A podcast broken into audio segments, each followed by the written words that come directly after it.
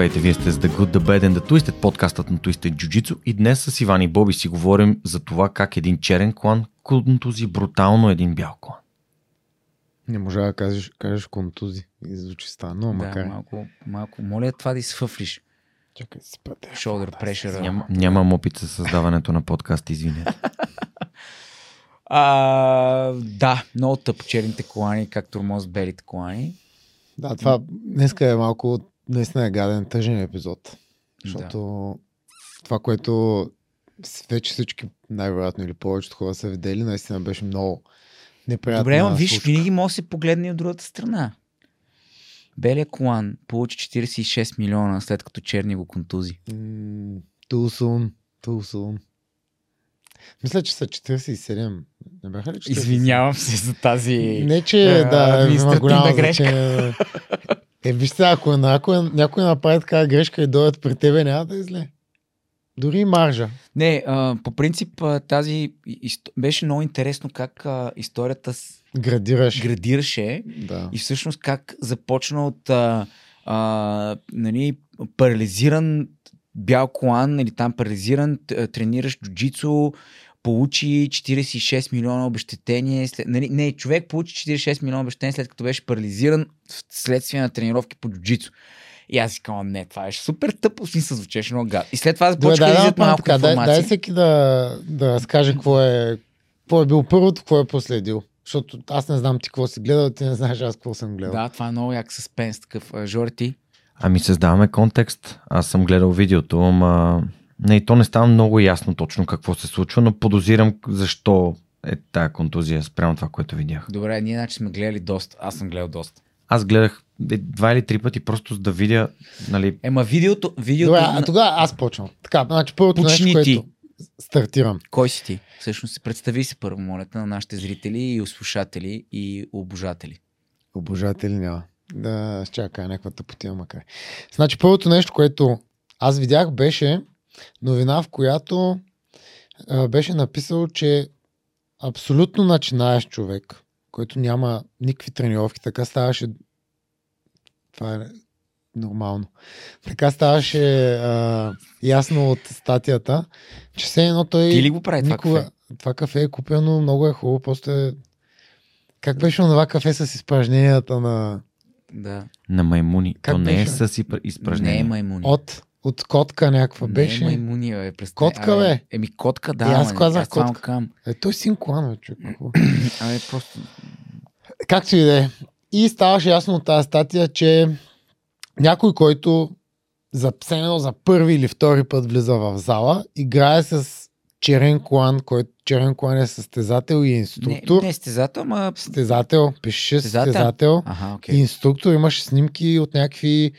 Сега не са, нали, IBJJF, Pan Ams, Worlds или някакви такива големи турнири. Но някакви, да, печелил е на някакви неща. И пише, че той... го е спайкнал на главата му, следствие на което човека остава парализиран. Факт. И аз като го прочитам това, спайкнал обикновено се свързва с... надгробен камък. Да, някакви амплитудни хвърляния, нещо, което ти нарочно дъмпваш другия по глава и главата му тръгва накриво и не случайно тия неща са забранени в повечето джу-джицу и граплинг турнири.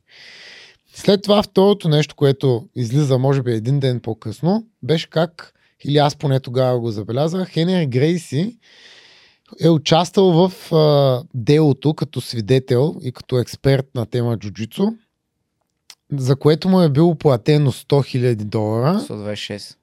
И пише $100,000. Аз разказвам от моя гледна точка. Извинявай, да. И от статията излиза, че той е натопил черния колан и се е много хвърля на кулите и казва той го е направил нарочно. И след това, нали, аз вече като го прочетох и това ми става интересно. Добре, тая история се развива тук. Защото първоначално спайкването си е нормална работа. Ами не е нормална работа, ама даже не иска да го гледам, нали, викам, какво го гледам това нещо, някой се е изнервил на някой друг, направя някаква тъпотия и сега някакъв човек не мога да ходи, нали, деца. И следващото нещо, като кликам на тази статия, интересното е как първоначално аз бях 100% си викам тоя черния колен е направил безобразна простотия. След това прочитам как тръгва да прави, описват го като кълбо, ролс, което да вземе гърба. И си викам, от това нещо сега, нали, всеки от нас го прави по няколко пъти на ден. Как така този човек ще го направи така, че нарочно не го контузи? Това е невъзможно. За всички зрители, не всеки. Да, неделя си почивам. От това нещо ти не мога да контузиш така някой, дори да искаш. Дали. После става ясно, че той е Виейра рола, който е зад него и другия хвърчи. И сега вече нещата почват да са 50-50. Ти пак не мога да разбереш какво се случва. И между другото, като го чета, си хавам, добре, аз, който, нали, тренирам този спорт от 10 години, почвам да се обърквам кой какво е направил. Си представям какво има на някакво жури, дето може би играят половината голф и баскетбол. Как им го обясняваш и как те взимат решение дали ти си направил нещо нарочно. Да, за хората, които трябва да им го обясниш, нали, и те да преценят да, това е нарочно или да, това не е нарочно. Ти трябва да ги запишеш да тренират джуджицу 1-2 години и може би ще преценят нещо. Така, и крайната ситуация, вече гледах на Хенер клипа, който той разяснява между много добре нещата. До там, после ще аз няма да казвам какво казва, просто вече като изгледах Хенер и неговото обяснение, нещата се подредиха по съвсем друг начин и по-скоро, нали, вече смятам, че инструктора е взел много тъпо решение и двамата имат някаква вина и по-скоро ми беше малко като урок за джуджицу комьюнитито, колко е разделено на някакви групи и фолуари и когато един инфлуенсър каже нещо и ти го харесваш, всички вярват в това, което казва веднага. Когато другия каже нещо, което ти не го харесваш, всички го плюят, без значение какво казва. Това се нарича Authority bias и confirmation bias. Това са предразсъдъци, които са свързани чисто психологически с хора, които харесваш. И можем да използваме политическата ситуация в България. Абсолютно също нещо се случва. Ти харесваш някого и съответно всичко, което той казва, ти му вярваш. И обратното. Има авторитети, които говорят неща и ти съответно казваш, той е авторитет, нали, в твоите очи е, но не знаеш неговата адженда каква е. Това, дето ти казваш за лагерите. Затова е хубаво да има някакво такова критично мислене. Да, то си е някакъв хърт менталити такъв, но много ясно беше изявено в тази случка. Се оглеждам внимателно, за да не излезем от някъде Том Деблас. Той беше другия, който... джуджицу... Не български, извинявам се. Той не е слава бог, да. Световния джуджицу лъв. Ти си. Скандален, между другото. Да. Защото ще стигнем до там, няма да имаме време. Между другото, той според мен нещо изперка последните години и имам някакви съмнения защо, но ще видим дали ще излезе прав. Той всъщност е създател на курса за всички, които са огледали Jiu-Jitsu for Old Fucks. Да. Той ли беше? Той има много DVD-та. Давай да ти си... Значи аз горе-долу сходни такива, нали, то е нормално, в крайна сметка, нали, информационните източници не са много по-различни. Това е проблем. Не, въпросът е как, колко бързо достига информацията, едно, и две, как я разбираш. Това всъщност е проблем. И три, как примерно я разпространяваш. Защото аз си спомням как, да кажем, съм изгледал вече 1 час по темата, от някаква форма. 3-4 коментара на Хенера 22-3 минути. Аз сега осъзнавам ти колко си се подготвяш за тия подкасти. Аз взех кафе и дойдох. Да. Ама бях първи. Така е. Но, всъщност, като има предвид информацията как върви, се вижда как хората всъщност... избират какво четат и ти като нямаш достъп до цялата информация, почваш да се объркваш. Аз попаднах на същото, нали, заглавие.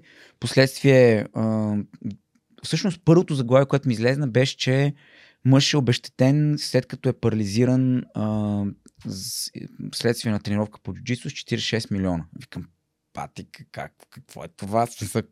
Как ще му плата 46 милиона? 46 милиона, звучи се едно цялата зала се събрала да го пребие или нещо такова. Не, аз просто не можах да разбера как е възможно да има такъв, нали, такава сума. Да. И това всъщност е първото, което прочетох, нали, че обезщетен 46 милиона.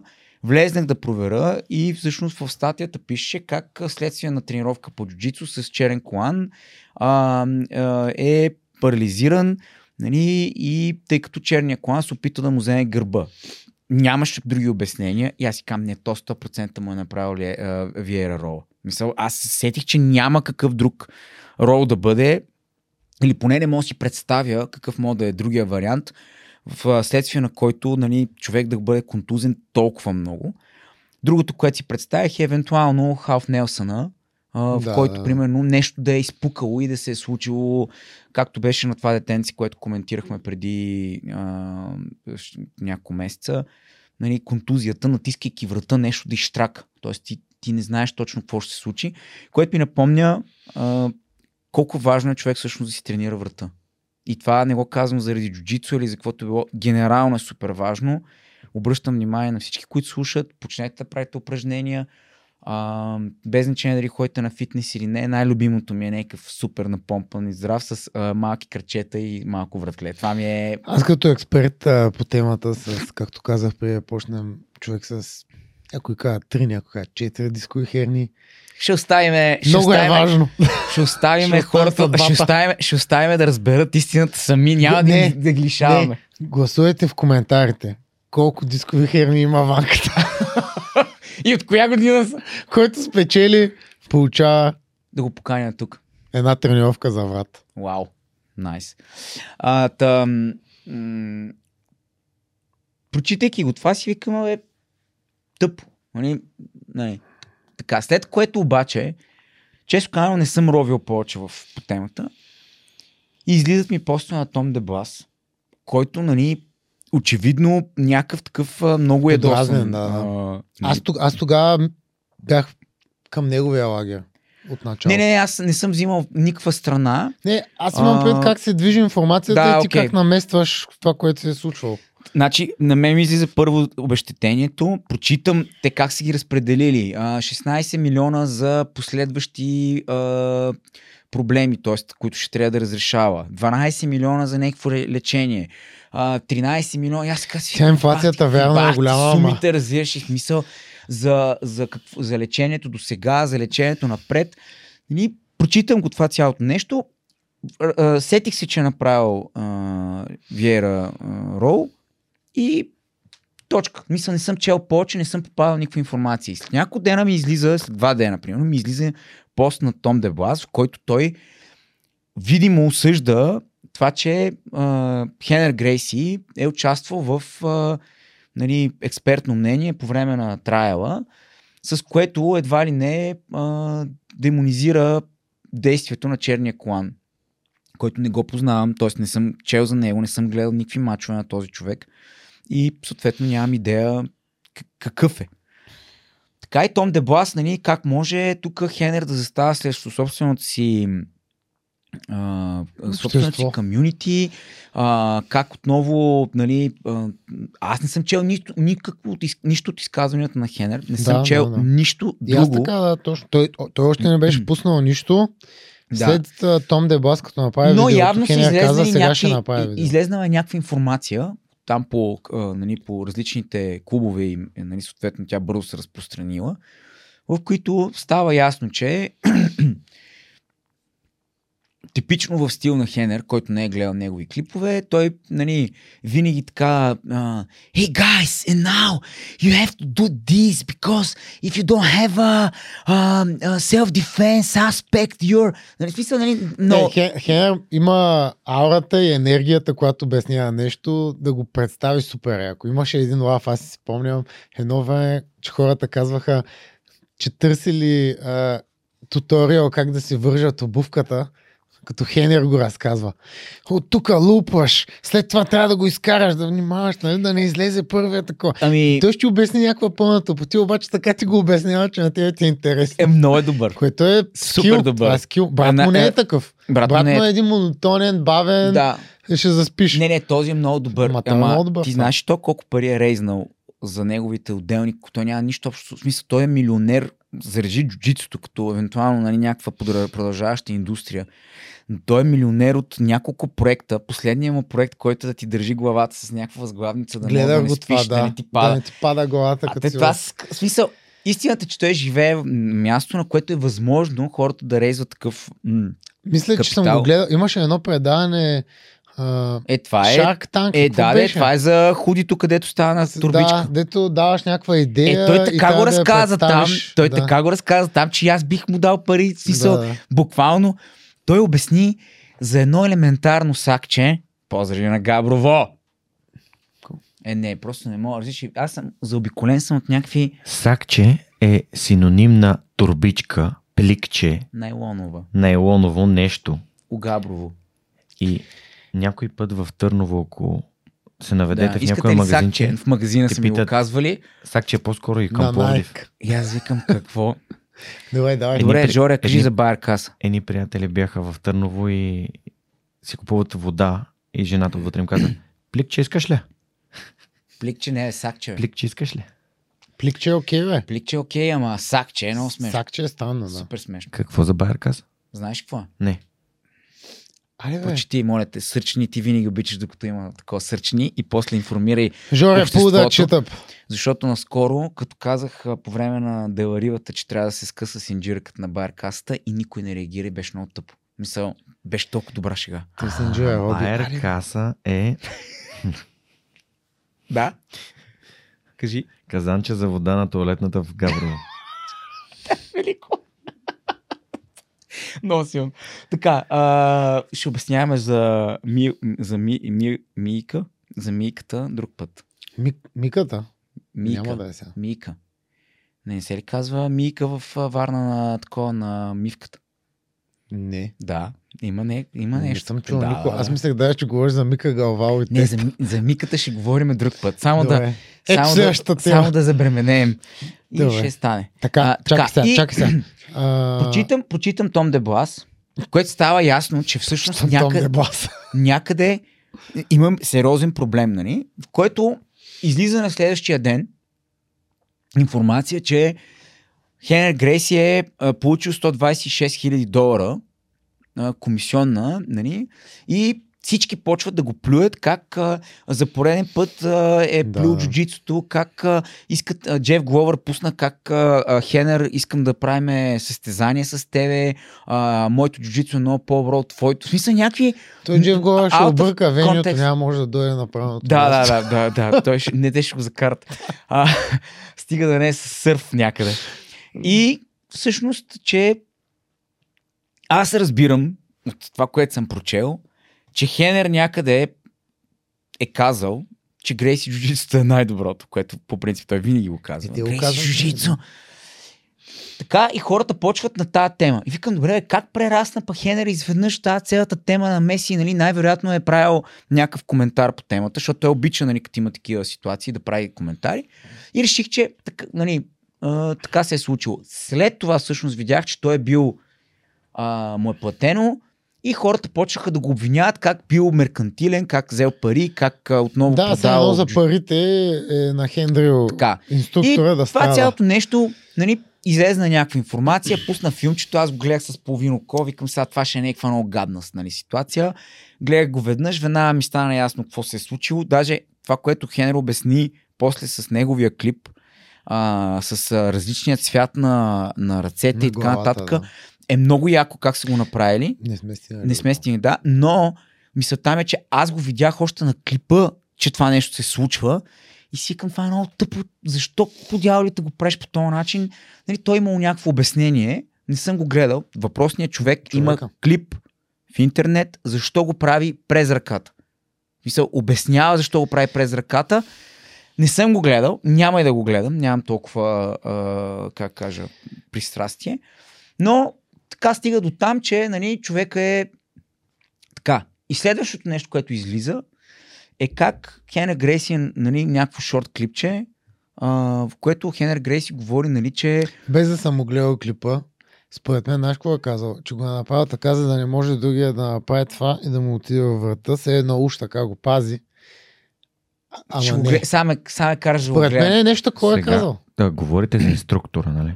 Да. Използвайте инструктора и трениращи. Или черния кон и белия кон, за да стане пази. Ще говорим за черния и за белия. Може ли така? Колан. Точно това. Това е една голяма поредица от тази седмица шеги, които трябва да приключа с някакъв май петък. Така, значи, при мен е следващото нещо, което се случва е, че Хенер пуска клип. Хенер вече е нахейтен от всички. Том Деблас има много голяма клика последователи в Инстаграм. Рич. Ими Рич, да. И каквото кажат, понеже той си пуска снимки с, нали, Гордан, Гари, Джон. Не само, Джон. Той в момента, той между другото е доста заел. Има неща, които ме кефят. Еми тази тема с булинга е заел, да, и там той набра ниша... супер голяма популярност. Иска кефи се да помага, това е много яко. Супер е. Обаче, нали, почва да се поставяш в постоянно в едни много негативни, как се казва там, ситуации. Както и да е. Той си е избрал да го прави, може да е негова лична кауза човека, някой трябва да го прави. Но, като изгледах аз на Хенер клипа, аз не бях видял и според мен много малко хора бяха видели, защото никой не гледа този клип, в който се превъртат 5 пъти, освен ако нямаш някакъв проблем, да, нали, да се кефиш на такива работи. На човека главата му се заклещи, в момента в който падат и тежестта се маха, тя изхвърчакат някаква тапа, което значи колко стрес е имало на врата. Нали? На това, което... Това, което аз го видях, как реално то се случи това и след това това. На мен ми се случи преди 8-9 месеца подобна ситуация и то супер безобидна при тейкдаун на коляното. Влизам, аз съм може би в началния част на рунда, т.е. не съм мокър, кой знае колко, но съм започнал, нали, да се запотявам. Много приятно.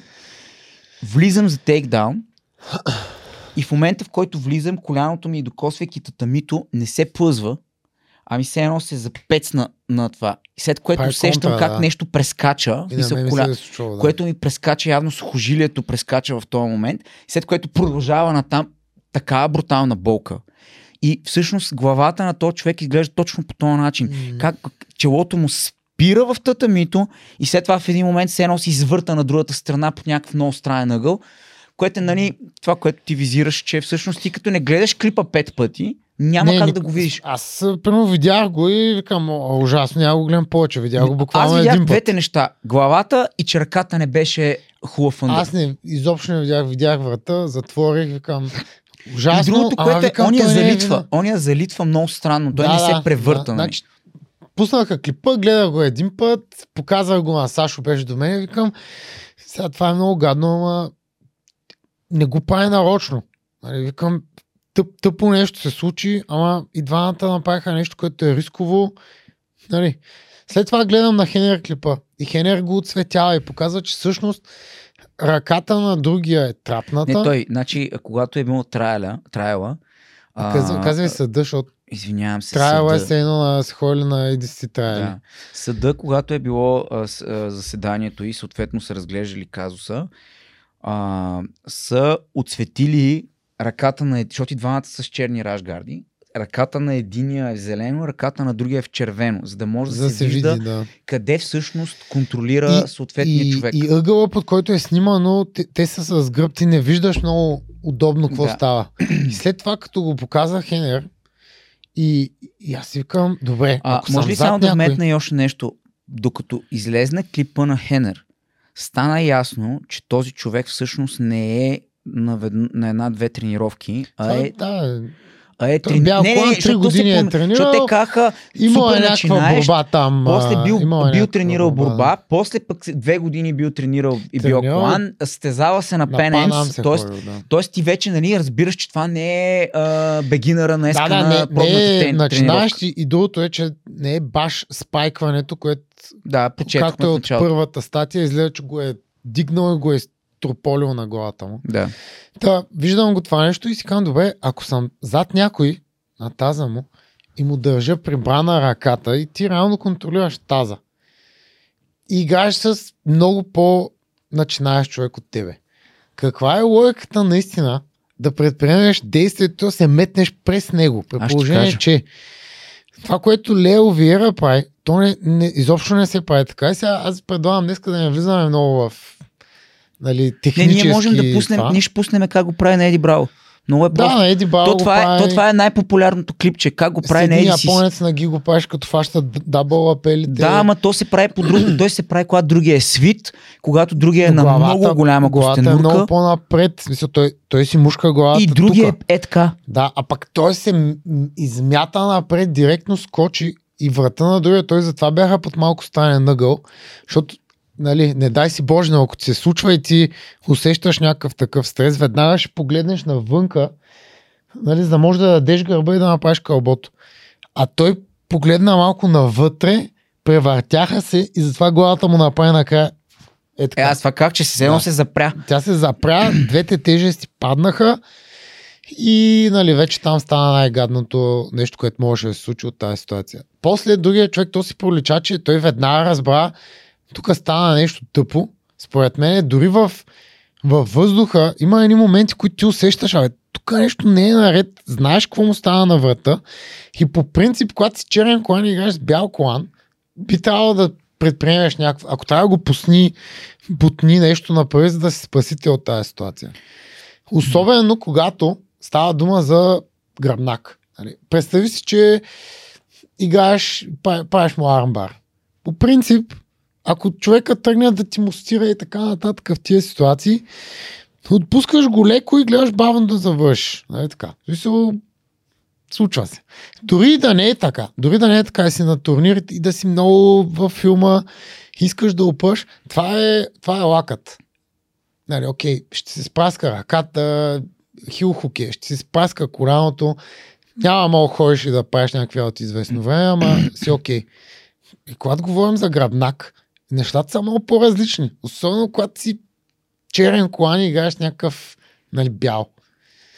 И оттам ми се промени на мене целият възглед и си казах първо, това е проблем на доста голяма част от комьюнитито, че така скачат на някакво. Чак само да реферирам към... Тоест, ти в момента обясняваш, че първоначалната позиция, която Том Деблас изказа, че едва ли не Хенер че Хенер е застанал срещу черния колан, едва ли не ти си го подкрепил, аз също си казах така, обаче след това, гледайки ситуацията, осъзнаваш, че всъщност черния колан той не би трябвало да прави такова нещо на белия. Първо, като го слушах, това беше и моята... Като слушах Том Деблас, аз съм прехвърлил видеоклипа един път и си казах, наистина е много гадно, обаче не виждам нарочно да се опитваш да усъкатиш някой. Да, и ако Хенер е казал, той е нарочно искал да го усъкати, е тъпо. Да, обаче Хенер във видеото казва, в нито един момент в съда никой не искаше и те, аз съм гледал различни други, как се казва там, разпити или какво е, те на тях им казват, не те питаме за, няма, мнението ти не е важно за това, мнението ти е важно за това. И той каза, никога не са ме питали, според мен този човек контузи или другия нарочно. Те ме питат технически аспекти и са докарали хора от залата и са ги питали, тази техника с взимането на гърба, показвана ли ви е с трапната ръка зад другия и да се мятате така напред?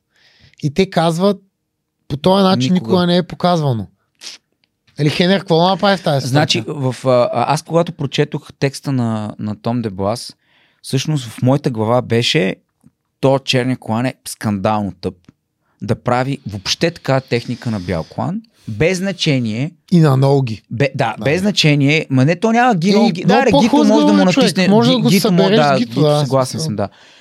И си казвам, това обаче, ако Хенер е казал, той е виновен, той е виновен. Мисля, за мен това наистина е вина. Тоест, защо правиш това нещо на бял колан? Това не се прави на бял колан. Мен не са го и питали, той е виновен ли? Именно, това ти казвам, че за да може да изразиш такава позиция, и да те нахейтят всички. Защото ти реално не си го казвал. Хенер, всъщност, аз, понеже в групата на CTA стана коментар по темата, И те почнаха да обясняват.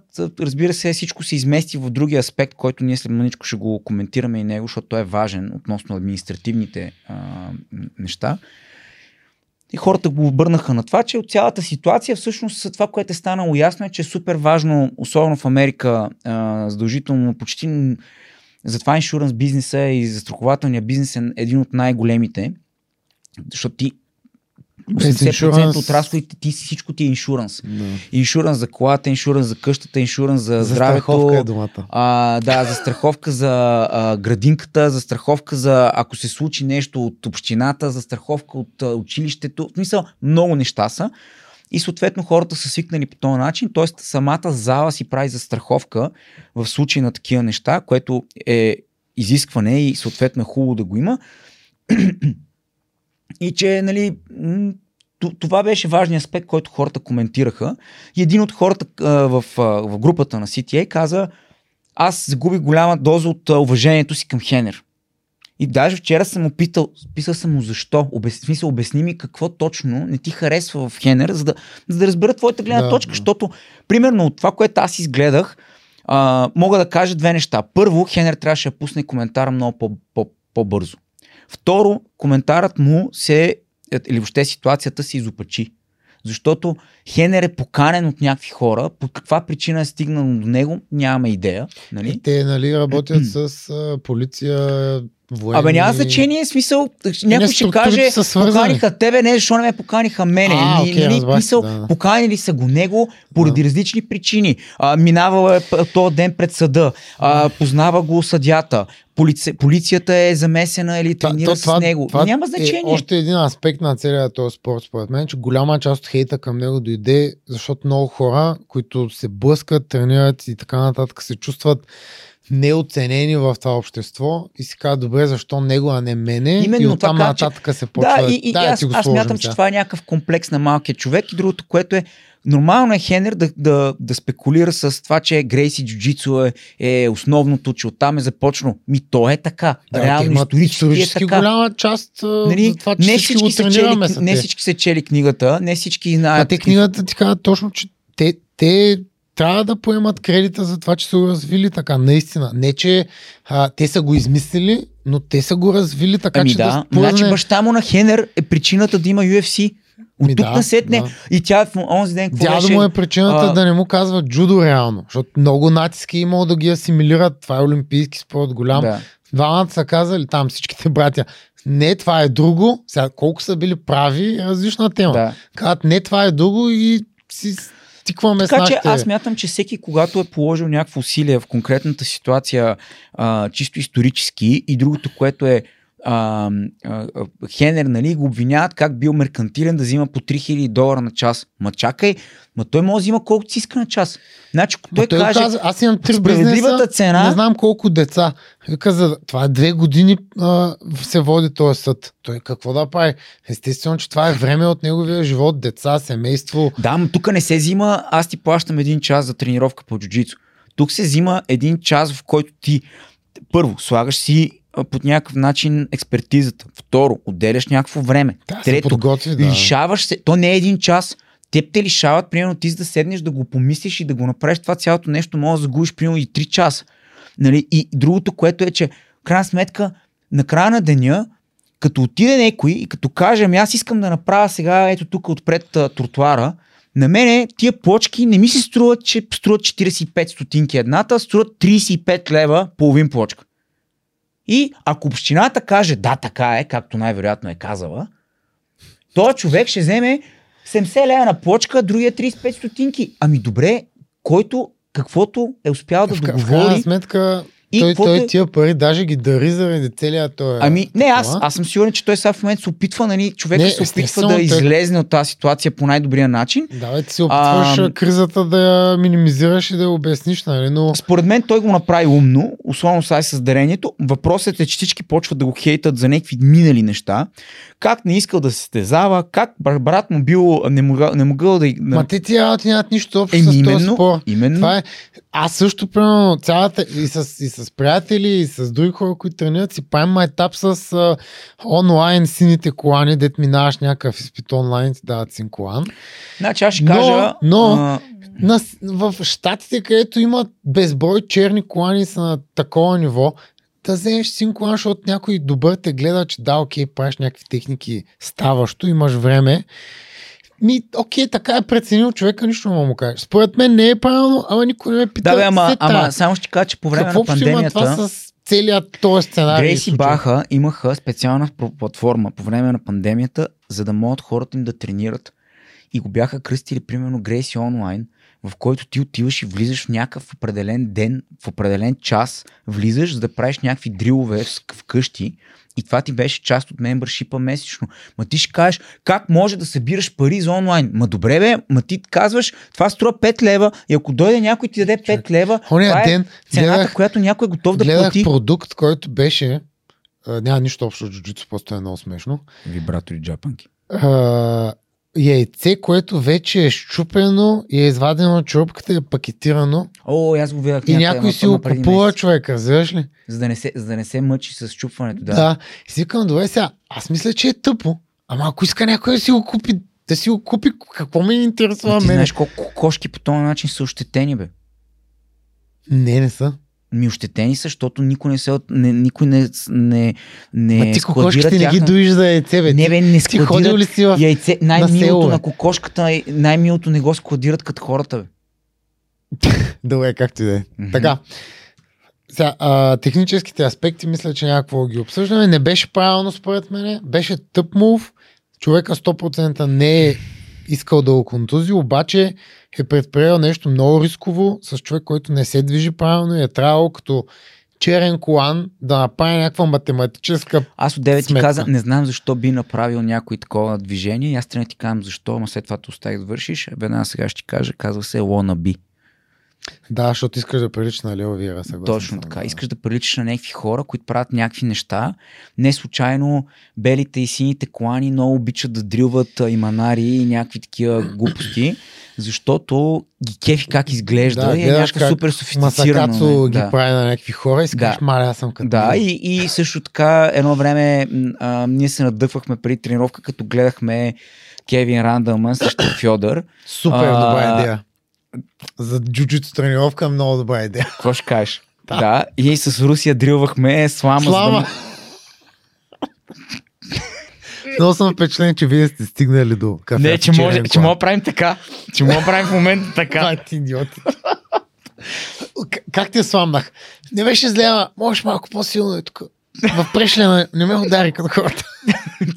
Това е здрав. Да, и оттам още мога да се движа. Не, я искам да кажа, че... Айде, отиваме на работа, ще се видим утре пак. Никога. Значи трябва да разкажа някой ден как отивахме да дрилваме след някакъв концерт беше и аз прибрах примерно в 11:30 вечерта им казах на Русия, че според мен няма смисъл да пропускаме днешния ден от тренировка и ходихме да дрилваме в 1:30 през нощта. Излезнахме от хотела в 2:30. Важното е, че не сте дойвали този ден с ламовете. И Русия вика, не знам дали ще мога да се върна повече в това място. Те ни гледаха като една много голяма мъжка двойка. Много е към принцип. По принцип беше малко странно. Да, си се отивахме в Че един е рус. Да, и бял, много бял. Пък другия малко... Сини очи. За педалска работа. Както и да е. Така... Тоест, от тук нататък, според мен, има няколко други различни неща, които освен рола са по-важни. Значи, първо... Пък тук не знаеш аз какво ще кажа. Не, аз искам да фиксирам няколко. Едното е какво е поведение, защото ти фиксира като действие от страна на черния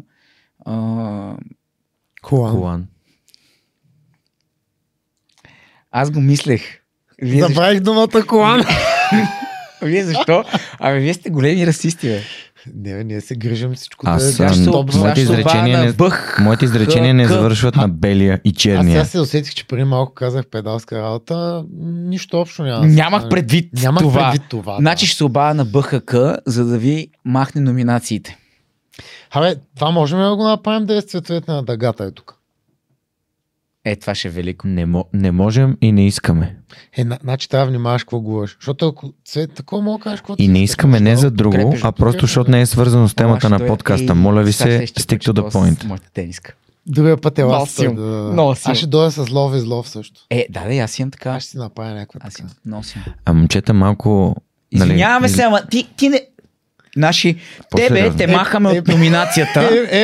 Нали, ама гледам сега камерата и ще решат, че той, който гледа, то зад камерата го махаме от номинацията на БК. Чакай малко сега, Боби си тръгва с някакъв друг мъж от хотела в 2 вечерта. И от БНР и от БНТ може да ме махаме. Какво си мислиш, че е ставало там? И от БРР ще махнем. Така. Давай сериозно. Значи, ти коментира какво прави черния колан срещу белия. Колан. С колан. Черния с колан и белия с колан. Е, така ще казвам сега, защото много знаете. Въпросът обаче е какво прави белия с колан в цялата ситуация. Защото той също не реагира правилно. Той е бял колан. Съгласен съм, но това е аспекта на всеки един начинаещ. Че реално като ходиш на джуджицу, влизаш в някаква среда, в която има реализъм, има спаринг. Не се хвърля мамка му. Не знам какво да кажа. Не знам как по друг начин да го кажа. Не знаем какво е става. То не изглежда много се е хвърлял. Ами не допусна да легне настрани. Може да легне. Да, но тъпа ситуация. По-опитният играч в случая, освен че направи тъпа техника по тъп начин, той го направи неспокосано и съответно падаше. Нескопосано, да. Нескопосано беше. Значи, знаете ли какво ще ви кажа? Трябва да тия ситуации да ги изконтролира. Да. И другото, той е залитна. Той се предполага, че той ще бъде. Това време аз с Влади, как му скъсах кръсните връзки, баш по същия начин. Залитнах едно хубаво настрани и люс. Не, знаеш какво си мислех днес точно като идвах насам? Не.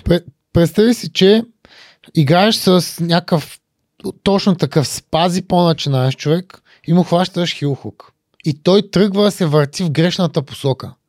Ти продължаваш ли с същия прешър да го правиш, който щеше да го правиш, ако той стои или се движи на правилната посока. Ма не, аз сезонно пускам някакви хора, да, ще му разпречат то с крака, нали, той не разбира какво прави в момента. Мисля, че преди 2 дена ми се случи в някаква ситуация, в която пуснах някой и даже той излезна в някаква доминантна позиция, защото ако бях задържал, а той се движи срещу него, ще стане тъпня. Или поне има шанс. Това беше другото нещо, което според мен трябва да се обхване, че примерно в мой сценарий, преди това си говорихме точно за това младото момче, дето играем. Много аз през целия ми живот, аз тренирам с хора, които ме кефят и са приятни и са ми приятели. И е много по-добре в моята глава. Така съм свикнал в някакви ситуации да се забавя действието, за да е всичко наред, отколкото да поемаш, нали, риск с цел да го напаеш на 100% на този човек, защото утре няма да дойде, той те е канил на рождения си ден, на сватбата си, детето му е тук и се чувстваш като пълен олигофрен в крайна сметка, като свършва цялото нещо и като адреналин нападне. Сега, естествено има доза реализъм, всички сме играли спаринги, в които другия прави някакви тъпоти, дразните, бъркат ти в очи, падат ти по главата и тогава играете кораво и задържаш, стискаш каквото държиш. Да, няма там. Какво стискаш. Да, но това не е с хора, които не знаят какво паят. Когато не знаят какво паят, би трябвало да можеш да ги изконтролираш и да не се контузи никой. Моя сигнал в тази ситуация е, че всъщност под контекста на, нали, малко по-опитен човек и бъдейки черен колан, играя... Бъдейки се едно ще станеш. Играя с много, в смисъл с всички гледам да играя и с бели колани, и с цветни, и знам, че има момент, в който хората супер много се притесняват, когато играят с мен за първи път и тогава съм супер окей да играя леко, внимателно, дори не бих казал, че правя нещата в пълната им амплитуда и плътност, която би трябвало, с идеята все пак човека да усети, че, нали, играем. От друга страна, смятам, че не мога да правиш фенси движения, защото взимането на гърба на Лео Виейра не е класически, как кажа, фундаментален принцип за взимане на гърба. доста по-безопасен е принципа от фундаментала на нашия кирикюлъм, който правим, където няма никакво съприкосновение с врата на нито един от двамата.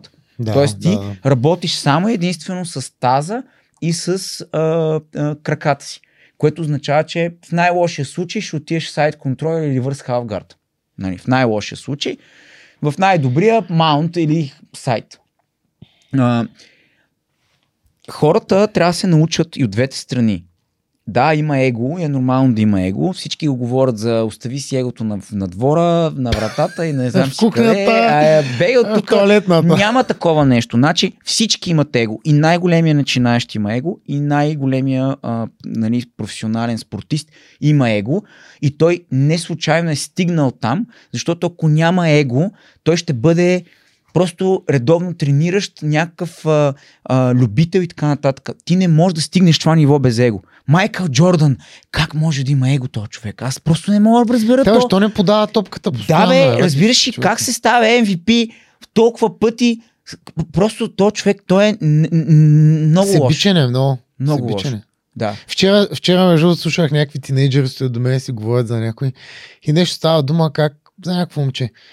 Той иска приятелката му да е някаква 40-45 кг. Какво има на не знам си, явно е по-пухкава. На Люси. Да. И до момичето вика, да, той е много токсичен, той какво си мисли?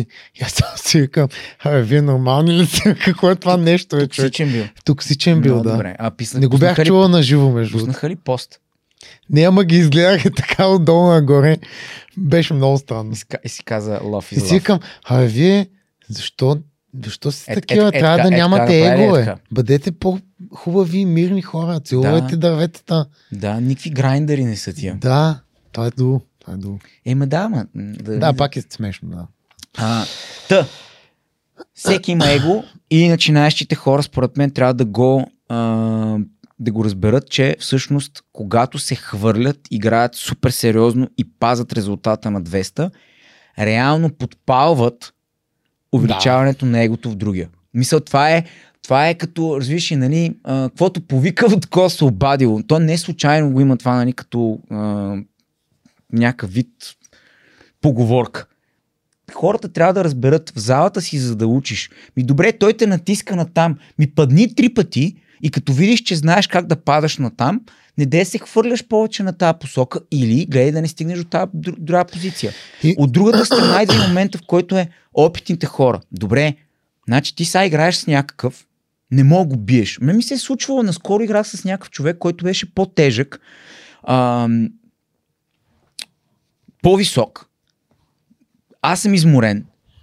Очевидно би трябвало да го бия или да го доминирам.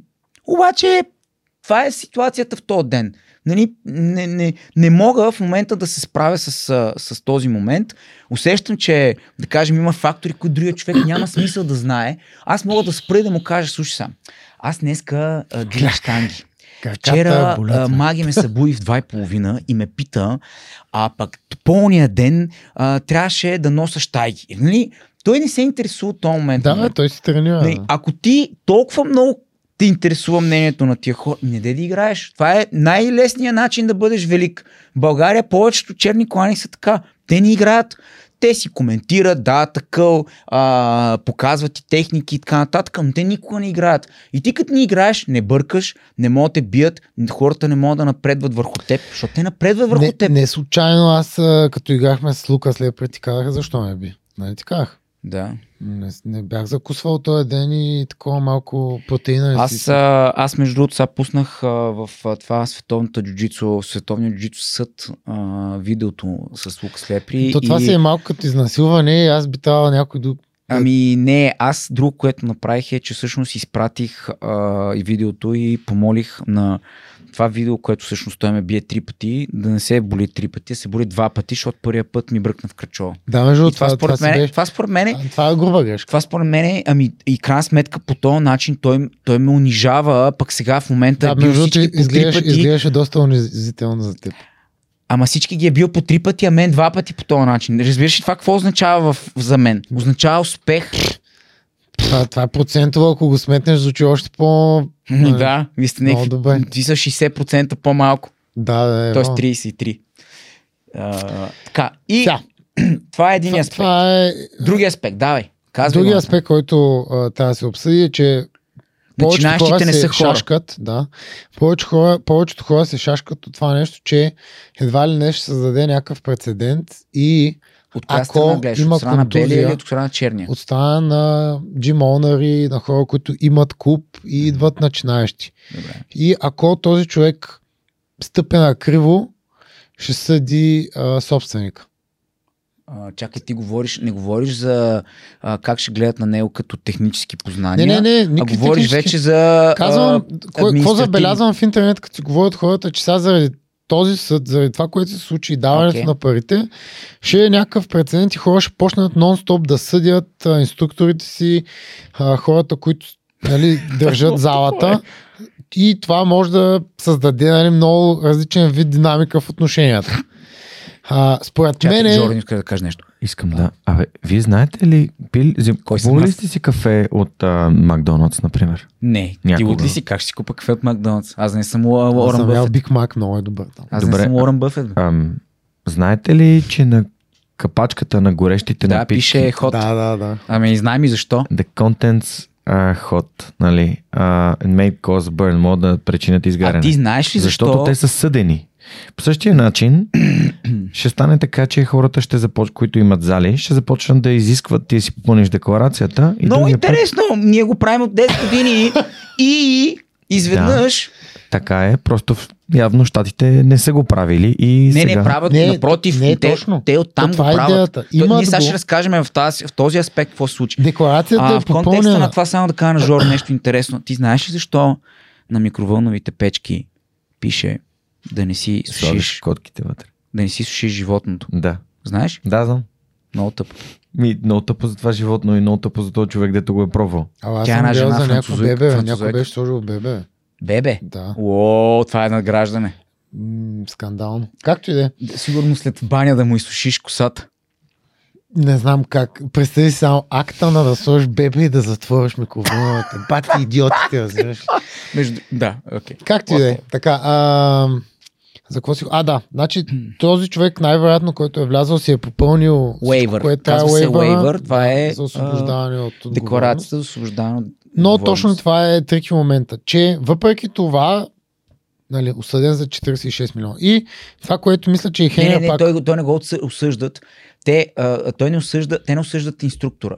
Застрахователната компания изплаща на пострадалия вследствие на действията на застрахования, защото застраховане е клуба, вследствие от действията на застрахования се изплаща на потерпевшия тази застраховка, но това не е пряко на инструктора. Той, доколкото знам, той инструктора си продължава живота, ходи на някакви турнири и така нататък. Но той няма какво направи повече по тази тема. Какво 46 милиона да извади?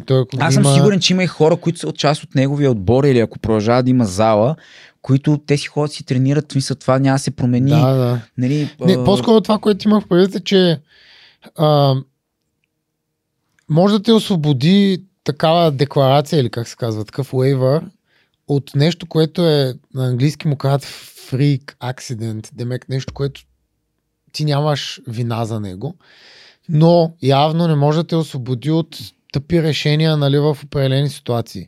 Ако не вземем тази ситуация, все едно да ти хвана там кимура, да те тапна с нея, ти да тупаш, аз да продължавам след това и да си личи, че се опитвам сега да ти щупя ръката или наистина да ти я щупя. Това според мен е същото като този сценарий. Защото ти си личи, ти си компетентен човек, усещаш кога другия тапва, ти продължаваш. Това е нещо нарочно. Да, ама виж, в случая това беше инцидент определено вследствие на некомпетентност.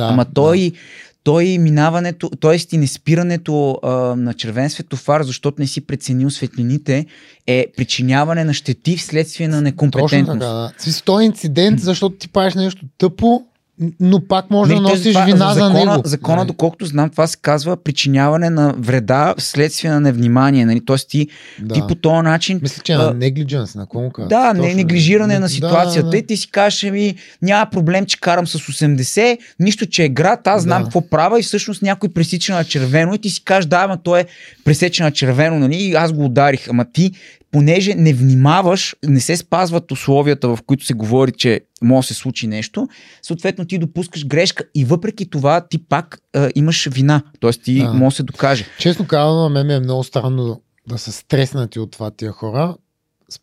Това означава, че те не си движат клуба много, както трябва според мене. Кой е стреснат според мен? Ами хората, които в интернет под постовете пишат сега, че това ще създаде лавина от съдени. Това според мен са някакви не това означава, че ти много хора, често които... се кефиш на идеята някакви хора, които си... Да, си ги контузваш, така, като да. Ти е готино. Не, значи това, което е важно е да се разбере кога направиш наистина действие, с което да контузиш някой и кога правиш действие, с което, примерно, това е част от тренировката. Пример, ако аз седа и те натискам от маунт с идеята да развиеш резистентност, коравост, техника или каквото да било, е едно. И знам, че няма какво да се случи в този момент. Друго е, когато, примерно, както кажеш ти, опъм ти кимурата, ти тапваш, аз ти казвам, не бе, може още, нали? Като слона и мравката, офте-мофте. Тия работи се случваха едно време много често. Да.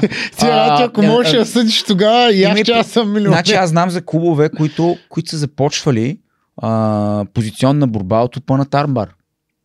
В България. То това няма проблем, стига да имаш доверие, че няма да те опъткат човек, изрод. Как ще? В смисъл, заставаме в армбар и аз ти казвам, започваме. Целта на един е да тапне. Ще го правиш с мене. Можем да играем такива бундове. Добре, окей, ама пак не бих го направил. Ама в едно време или с хора, които нямаше много доверие, че те пазят, а по-скоро искат да те бият и да им дадеш пълната ръка, е много лоша идея.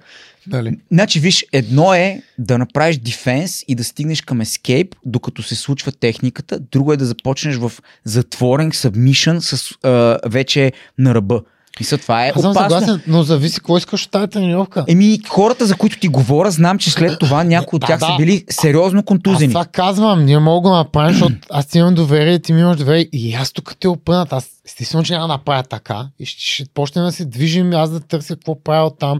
На това има клубове, нали, в чужбина, които знам, те му викат early или late escapes. Late escape е ясно, че е нещо, което може успееш, може не, много често ще поемеш демидж. Опъната ръка, хванат крак на нещо. Ма другия не ти играе, за да те бие. В смисъл, защото той е на е толкова, нали? Да. По-скоро да ти контролира ставата. 99% събмишън е локнат. Там, когато играят такива работи, когато сега не играете за събмишън, а да можеш да контролираш ставата, която се опитваш да... Или горната, нали, ако е нещо на кръка, за да можеш да изконтролираш действието. А не да ти щупя нещо. Нали. Да бе, Ванка, ама всъщност това, което мен ме притеснява е, ако ти като инструктор това си го видял някъде и не разбираш смисъла на това, което трябва да се постигне. Е, да, ама те повече хора се прави на начинаещи, нали? Не, да, и другото, което това не се прави на бегинър клас. Не, тук идва, между другото, не съм казал за бегина, че правя такива работи. Тук идва един много важен момент. Колко важно е да има програма и система, което реферираме толкова милион пъти съм го казвал, даже наскоро, ама съм си говорил с хора, които казват, добре, бе, ти защо не спираш да говориш за това, програмата, нова, нали, едва ли не се едно, вие само имате програма. Ма аз нямам проблем другите да имат програма, даже ще се радвам, ако те чуят от мен и го нямат и го направят. Повечето места нямат програма, по която да учат. И това е супер сериозен проблем. И ако ти си на място, на което няма система и програма, ми извиняй, по-добре си вземеш синия колан от Хенер Грейси по онлайн. Честно ти го казвам. Защо? Защото спомням си, когато Жоро беше в Сеул, беше отишъл в Грейси Юниверсити и ми донесе, снима ми техния картон и там Лейвер мисля, че го беше ми го снимал. Бате, той изглежда велико. Казвам ти го като човек, който толкова години се е занимавал с идеята да се организира някакъв процес. Ми той изглежда уникално. Първо ти дават една weekly програм, т.е. ти за следващите примерно 16 седмици знаеш кой ден какво ще правиш. После има обяснение от ти на кое си присъствал. Т.е. ти не мога да кажеш, аз бях в сряда. Да, ама коя сряда?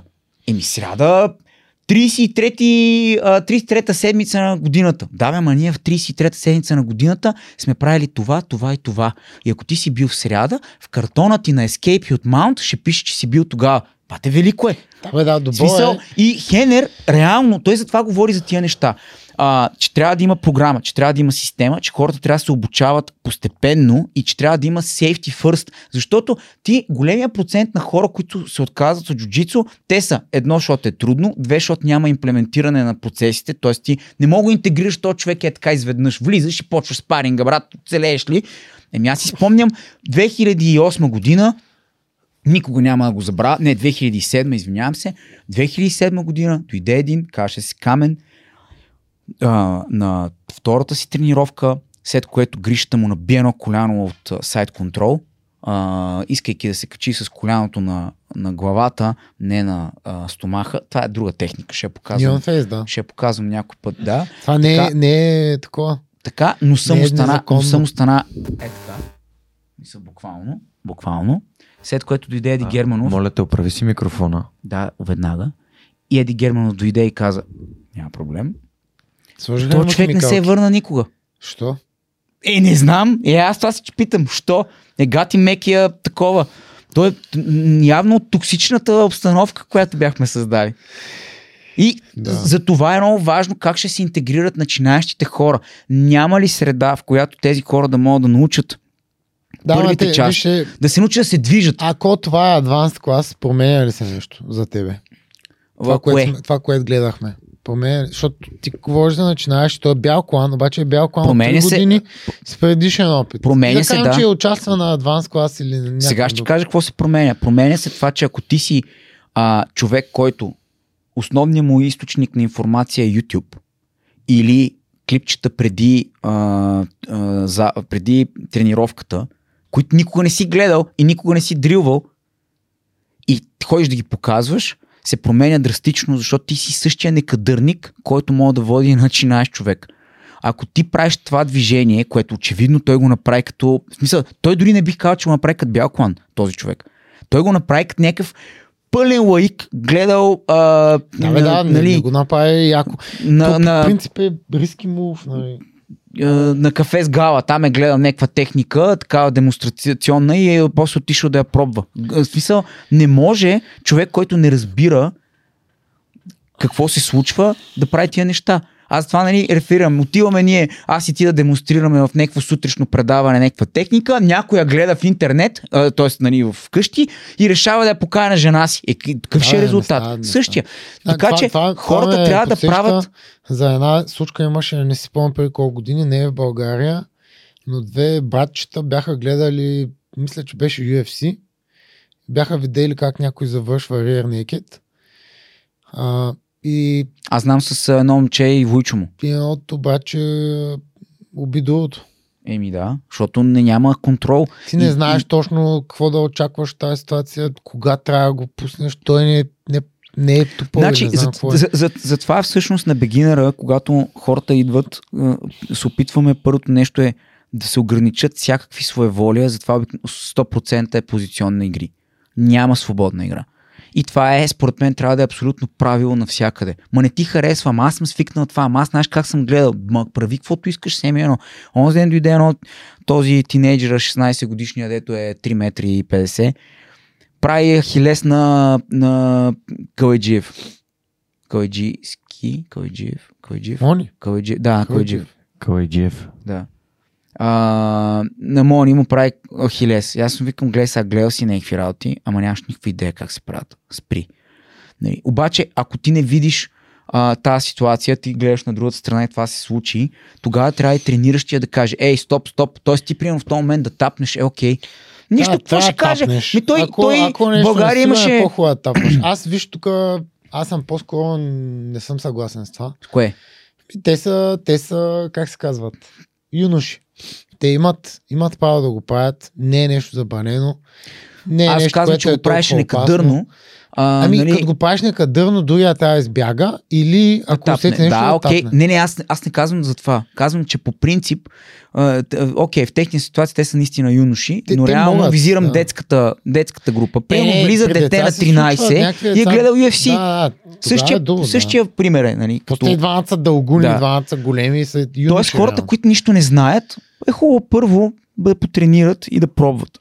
Другото, което реферира Хенер и което според мен е много важно, И той каза, оправете си документите, което очевидно имаха проблем с Лейвера, тези хора са имали проблем с Лейвера, но и са имали иншуранс, плюс са имали камери, което до някаква степен доказва какво точно се е случило и какви са намеренията на един и на другия.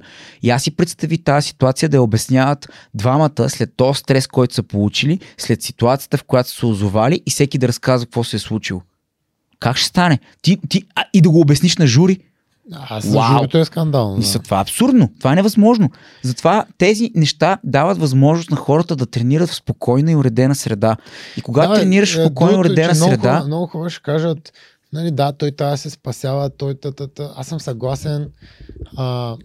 Говориш за Белия клан? Да, за Белия клан, който е в тази ситуация и че прекаленото пазене и махане на някакви неща ще направи спорта. Аз съм чувал доста пъти не толкова истински, като дайте не забравяме, че тренираме хватов боен спорт, който това не се пребивате. Вие дори не тренирате ММА.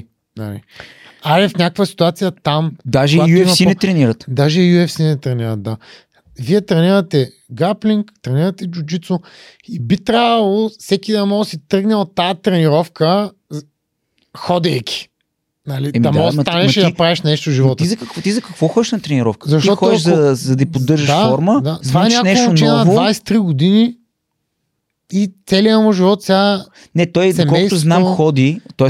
те се възстановил се. Пише Permanent Lifelong Damage. Не се е възстановил. Да, ама може да си движи крайниците. Не е парализирано. Не, пише, значи казаха, че има подобрение. Ходил на хайкинг, т.е. можел да се разхожда, можел да ходи, но най-вероятно може би ще куца.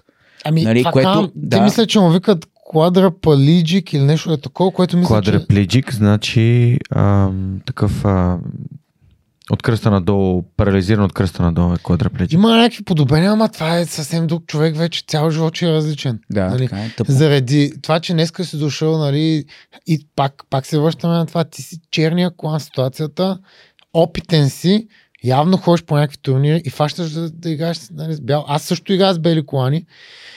И правиш нещо, което нямаш, оставаш контрола, който ти трябва да сложиш в тази ситуация, го оставаш на произвола на съдбата, което е тъпото в тази ситуация. Ти не му правиш рамо във врата, за да го завъртиш и да дойде. Ти скачаш и ти кажеш, давай, той може да си даде гърба и да му няма нищо. Ама това е тъпо в момента, защото той не знае какво му правиш дори. Да, така е. Да, т.е. не можем ние като по-опитни хора да очакваме, нали, че keep it playful и да правиш някакви тук, нали, Лео Виейра back row. Това са тъпоти.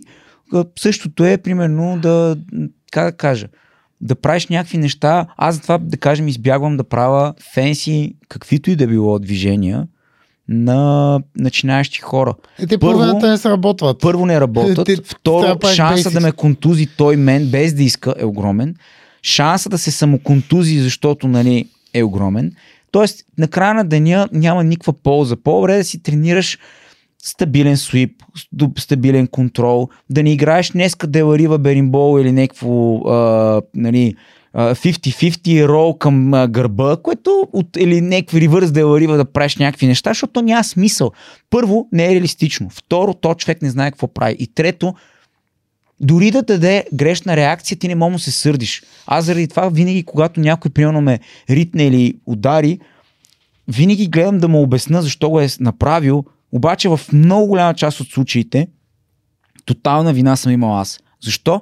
Защото съм се поставил в ситуация, в която не съм внимавал и съответно е като да удариш някой, понеже караш прекалено бързо, пък, нали, ограничението е ясно. Така че хората трябва да се научат на това цялото, нали, нещо. Аз лично не разбирам защо хейтът Хенер. Наистина не го разбирам. Питам вече няколко американеца. Надявам се ми отговорят и в някакъв момент ще знам, може би. Но не виждам причина те да го мразят. При условие, че едно, крайна сметка, той си е дал експертното мнение, а той има такова. Две, платено му е. Не виждам причина да не му се плати. Нали? Три, той сигнализира за сериозни проблеми в контекста на организацията. Защото това са някакви места, които провайдват някаква услуга, която има определени рискове. Но ти трябва да си документално изряден. Затова нали, ние караме хората да си подпишат тази декларация. Не, че ще се опитаме като я подпишат да ги контузим, ама за да разберат, че те правят някакви опасни неща за живота си. Значи аз съм виждал... Едно е контузия, друго е... Нали, това, виждал съм случва, как дете излиза от тренировка, обува си джапанките, до него някой е разлял вода. Това дете не вижда, че примерно джапанката му е стъпила в някаква локвичка. Тича към съблекалнията, защото знае, че има малко време в почивката и малко преди вратата ни се подхлъзва и се пребива като куче. И сега, как да го обясна? Еми, тъпа ситуация. Първо, детето не внимава, второ, някой си е разлял водата на татамито или до татамито, т.е. не се оставят там бутилките. Затова ги има тези правила. Те не са защото някой си мисли сега как да ограничи хората, ми те са защото се случват определени инциденти. Вчера Мони и Иванката пресипват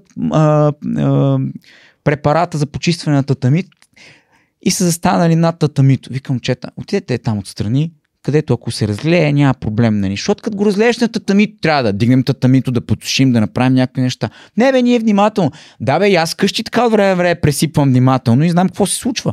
Просто човек трябва да е предпазлив, защото има история. Те затова хората ги правят тия работи. Както вика Жоро, пише, че вътре имало топла напитка. Значи ти трябва до последно давай да ходим. От цялата тази ситуация, която е много тъжна и гадна за всички, най-вече за човека, който му случи естествено това и за другия, най-големият проблем беше компетентност в едно правене на някакви техники, защото ти може да си много добър и корав. Аз как не трябва да учиш само от YouTube? Но като поемаш такива рискове и технически не правиш правилното нещо в този момент, шанса да стане някаква тъпня е голям. Ти този спаринг ще го биеш 10 от 10, това е ясно, но как правиш техниката има значение. Също мнението на различните хора в интернет явно, нали, то се засилва, защото ти инфлуенсваш по някакъв начин. Имаш някакви последователи, Том Деблас, човека прави някакви интересни неща с това, че превентва или се опитва да помага на деца, дето са били тормозени, булвани се казва.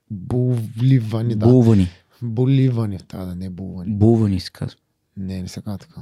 Булвам означава да тормозиш. Не, ти си го... Това само ти го кажеш. Буливане трябва да е. От були, а не от бул. Бул е бик, були... Мчета. Това може ли повече да не го виждам тук на този подкаст? Тема от него. Научи малко Енглес. Неговото мнение в този случай според мен се изложи с него, защото не беше толкова... Той после пусна как те си говорили... Не беше толкова... Явно не беше толкова взрял и погледнал в тази ситуация, колкото Хенер. И Хенер като го пусна... И той му се извини. Полича, че... brother, let's do this. Те между ще да правят някакъв разговор, който според мен... То няма смисъл. Том Деблас застава позицията на треньора. What the fuck? Той Хенер не е застанал в позицията на трениращия. Той е застанал в позицията като не е експерт. Той си казва мнението. Като стане катастрофа и викнеш експерт по автомобилните спортове, ти защо го викаш? За да ти каже, с тази скорост на този завой в този момент шанса се случи това е такъв и шанса се случи това е такъв и той е експерт, защото има някаква причина. Да, бе, съгласен съм.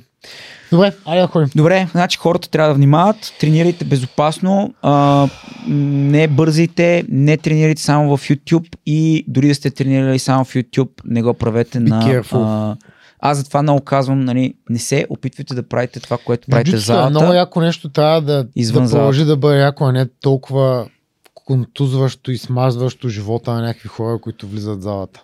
Благодаря ви, че бяхте с нас. Ние сме The Good, The Bad, and The Twisted, подкастът на Twisted Jiu-Jitsu и може да дойдете за безплатна седмица тренировки при нас. Пишете ни. Без Лео Виейра ролинг в тях. Без Лео Виейра ролинг. Ще се радваме да ви видим и да потренираме заедно. Бъдете здрави и до следващия път. Бай!